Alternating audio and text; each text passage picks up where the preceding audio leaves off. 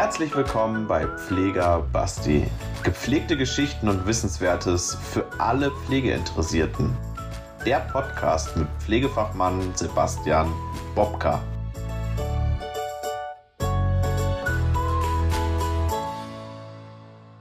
Herzlich willkommen zur dritten Folge unseres Podcastes. Und in dieser Folge möchte ich Ihnen gerne ein bisschen die Aufgaben einer Pflegekraft näher bringen. Was macht denn eine Pflegekraft überhaupt so den ganzen Tag in den verschiedenen Schichten? Weil, ja, viel, viel Einblick erhält man meist eigentlich nicht. Auch wenn man selber mal Patient war, ja, hat man eigentlich nicht so, nicht so den Blick dafür, was so hinter den Kulissen passiert. Und deswegen dachte ich mir, ich nehme Sie einmal mit auf diese Reise und erzähle Ihnen ein bisschen, wo die Aufgaben so liegen. Ich kann aber auch ganz ehrlich gesagt nur einen Teil davon anreißen, weil einfach das Aufgabengebiet so riesig ist. Ich habe mir jetzt ein paar Punkte rausgenommen und möchte oder rausgeschrieben und möchte Ihnen einfach dazu ein bisschen was erzählen, ein paar Beispiele dazu bringen, dass Sie einfach mal ja, sehen, was wir den ganzen Tag eigentlich so machen. Und zu einem haben wir die Versorgung und Organisation der Patienten. Das ist für mich auch ein ganz wichtiges Thema. Ähm, da fährt einmal rein eben die Versorgung, dass man sich plant, wann man welchen Patienten versorgt, dass man Vitalzeichen misst, also Blutdruck, Puls, Temperatur, schaut, ob da alles in Ordnung ist, sich Zeit für die Patienten nimmt und einfach auch mal fragt, ob man noch was Gutes tun kann, ob sie irgendwelche Wünsche haben, ob es irgendwo drückt, zwickt oder sonst irgendwas macht, ähm, dass man einfach ja, ein ganzheitliches Bild vom Patienten auch ähm, bekommt, auch so ein bisschen was psychisch ähm, gerade ansteht, ob derjenige das gut verkraftet oder nicht, ob er Unterstützung braucht. Ähm, und deswegen finde ich das eigentlich einen ganz, ganz wichtigen Punkt. Und dazu gehört auch die Organisation der Patienten. Das heißt, wir organisieren zum Beispiel auch verschiedene Termine, wenn es jetzt zum Beispiel eine geplante O P ist. Ähm, und da müssen noch Untersuchungen im Vorfeld gemacht werden, es müssen Blutentnahmen gemacht werden. Es muss vielleicht nochmal ähm, eine Diagnostik, also ein M R T oder ein ähm, C T gemacht werden. Dann organisieren wir das alles, ähm, schauen, dass die Zeiten passen, dass der Patient auch Ruhephasen dazwischen drin hat.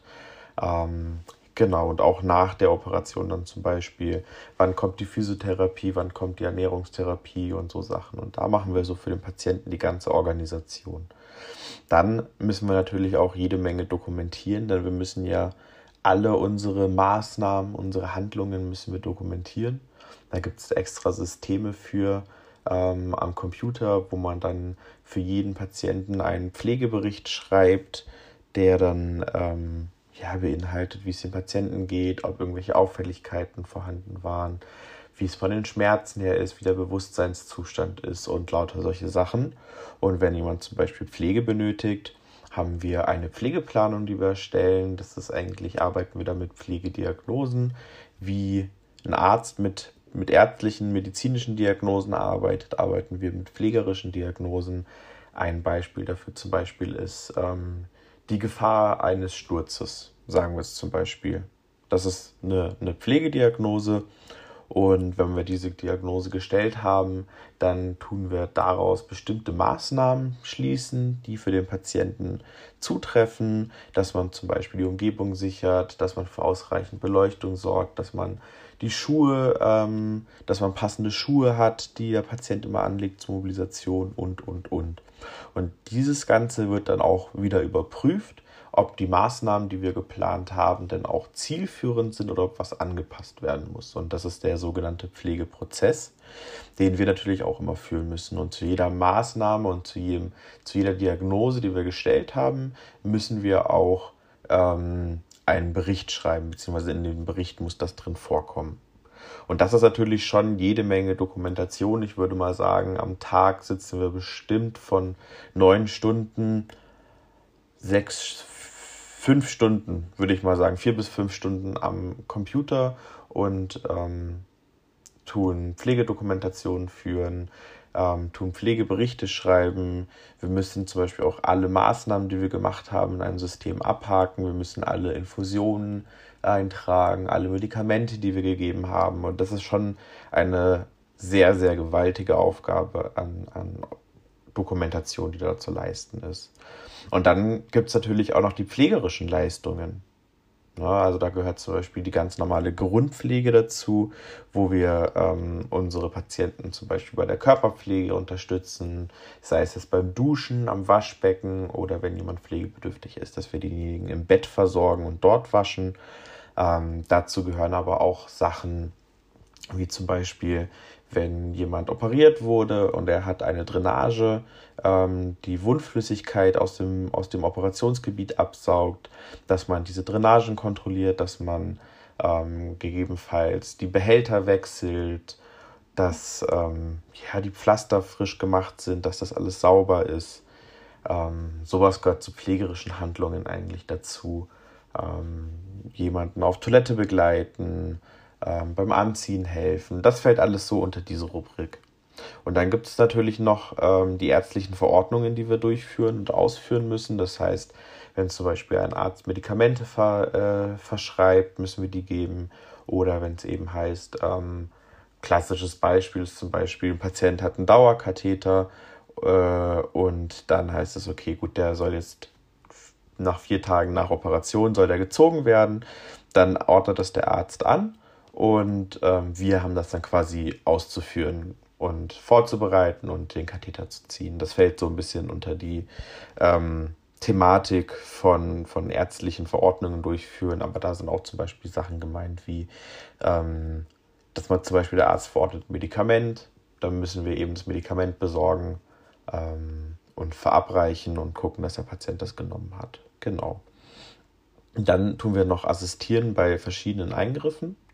So haben wir zum Beispiel, ähm, wenn ein Patient eine Lumbalpunktion erhält, dass ähm, wir dort assistieren. Eine Lumbalpunktion ist zum Beispiel eine Entnahme von Nervenwasser aus der Wirbelsäule. Da wird den ähm, Patienten mit einer recht langen Nadel ähm, in den Rücken gestochen und die wird dann so durch, den, durch die Wirbelsäule geführt, dass man dort eben Nervenwasser entnehmen kann. Und ähm, da ist zum Beispiel ein typischer Ähm, ein typischer Eingriff, wo die Pflege dann den Arzt unterstützt und dann auch die sterilen Instrumente anreicht, die Abwurf bereitstellt. Ähm, ja, und eigentlich so die dritte und vierte Hand des Arztes ist, ähm, weil für den Arzt meistens das sehr schwierig ist, das alleine durchzuführen. Können aber auch andere Eingriffe sein oder ähm, ja, es geht so weit, dass eben ja, bei allen möglichen Eingriffen eigentlich. Eben Lumbalpunktion, Knochenmarkspunktion und so Sachen. Und dann ist natürlich noch ein Punkt, der ist von Station zu Station, von, von, von Medizinbereich, ist der unterschiedlich. Das sind einmal die Verbandswechsel. Da haben wir natürlich einmal ähm, ja, die klassischen Verbandswechsel, wie jetzt, wenn jetzt jemand ein P V K, also eine Kanüle im Arm hat und der Verband neu gemacht werden muss, dann machen wir sowas natürlich, wenn es ein zentraler Venenkatheter ist, so Verbände, ähm, das hat man recht häufig. Und dann gibt es natürlich auf chirurgischen Stationen die O P-Wunden, die Nähte, die man versorgen muss, wo man es wechselt. Aber es geht auch so weit, dass zum Beispiel auf Viszeralchirurgie dann auch ähm, offene Wunden versorgt werden müssen, die ähm, in allen möglichen Stadien der Wundheilung sich befinden, ganz, ganz unterschiedlich ausgeprägt sein, wo es auch ein sehr, sehr hohes Fachwissen äh, benötigt, diese Wunden zu, so wirklich richtig zu versorgen. Ähm, und da ist man dann auch mal mit einem großen Wundverband, kann man auch schon mal eine Stunde bis eineinhalb Stunden beschäftigt sein. Also ich hatte das alles schon. Ist auf jeden Fall ähm, ja, nichts, was man mal schnell zwischendurch macht. Und der nächste Punkt, das sind zum Beispiel auch die Infusionen. Ähm, viele Patienten haben ein Infusionsprogramm, sei es, dass sie Antibiosen I V bekommen, also über die Vene, oder dass sie ähm, Schmerzmittel bekommen oder sonst welche Medikamente. Und dann ist es unsere Aufgabe, das zu planen, dass der Patient zu einem zur richtigen Zeit seine Infusion bekommt, das richtige Medikament bekommt, und dass es auch richtig gemischt ist. Also eine Infusion, dass man, man kennt das, die meisten kennen das irgendwie in so einer kleinen Flasche drin. Ähm, das ist meistens nur die Grundlösung und dann gibt es eben noch das Medikament, was ähm, dort eingespritzt werden muss. und richtig aufgezogen werden muss. Da gibt es auch ganz hohe Standards, wie man das ähm, zu machen hat. Und ja, je nach Medikament kann das auch wirklich sehr aufwendig und kompliziert sein, weil es dann verschiedene Schemas gibt, wie das Medikament einlaufen muss, ob man zwischenspülen muss, ob man ähm, ja, äh, davor und danach spült, beziehungsweise es gibt auch viele Medikamente zum Beispiel, die dürfen nicht zusammenlaufen, die darf man nicht mischen. Und so verlangt das dann natürlich, wenn jetzt jemand zum Beispiel sieben, acht Infusionen am Tag bekommt, schon ein gewisses Organisationstalent, dann auch die ähm, Medikamente oder die Infusionen so zu verabreichen, dass es ähm, ja auch, dass das alles passt und dass die Medikamente nicht zusammenlaufen, die nicht zusammenlaufen dürfen und dass jedes Medikament zur richtigen Zeit gegeben wird. Genau. Und dann haben wir zum Beispiel auch noch die Laborparameter. Die kontrollieren wir eigentlich jeden Tag, wenn Blutentnahmen gemacht wurden.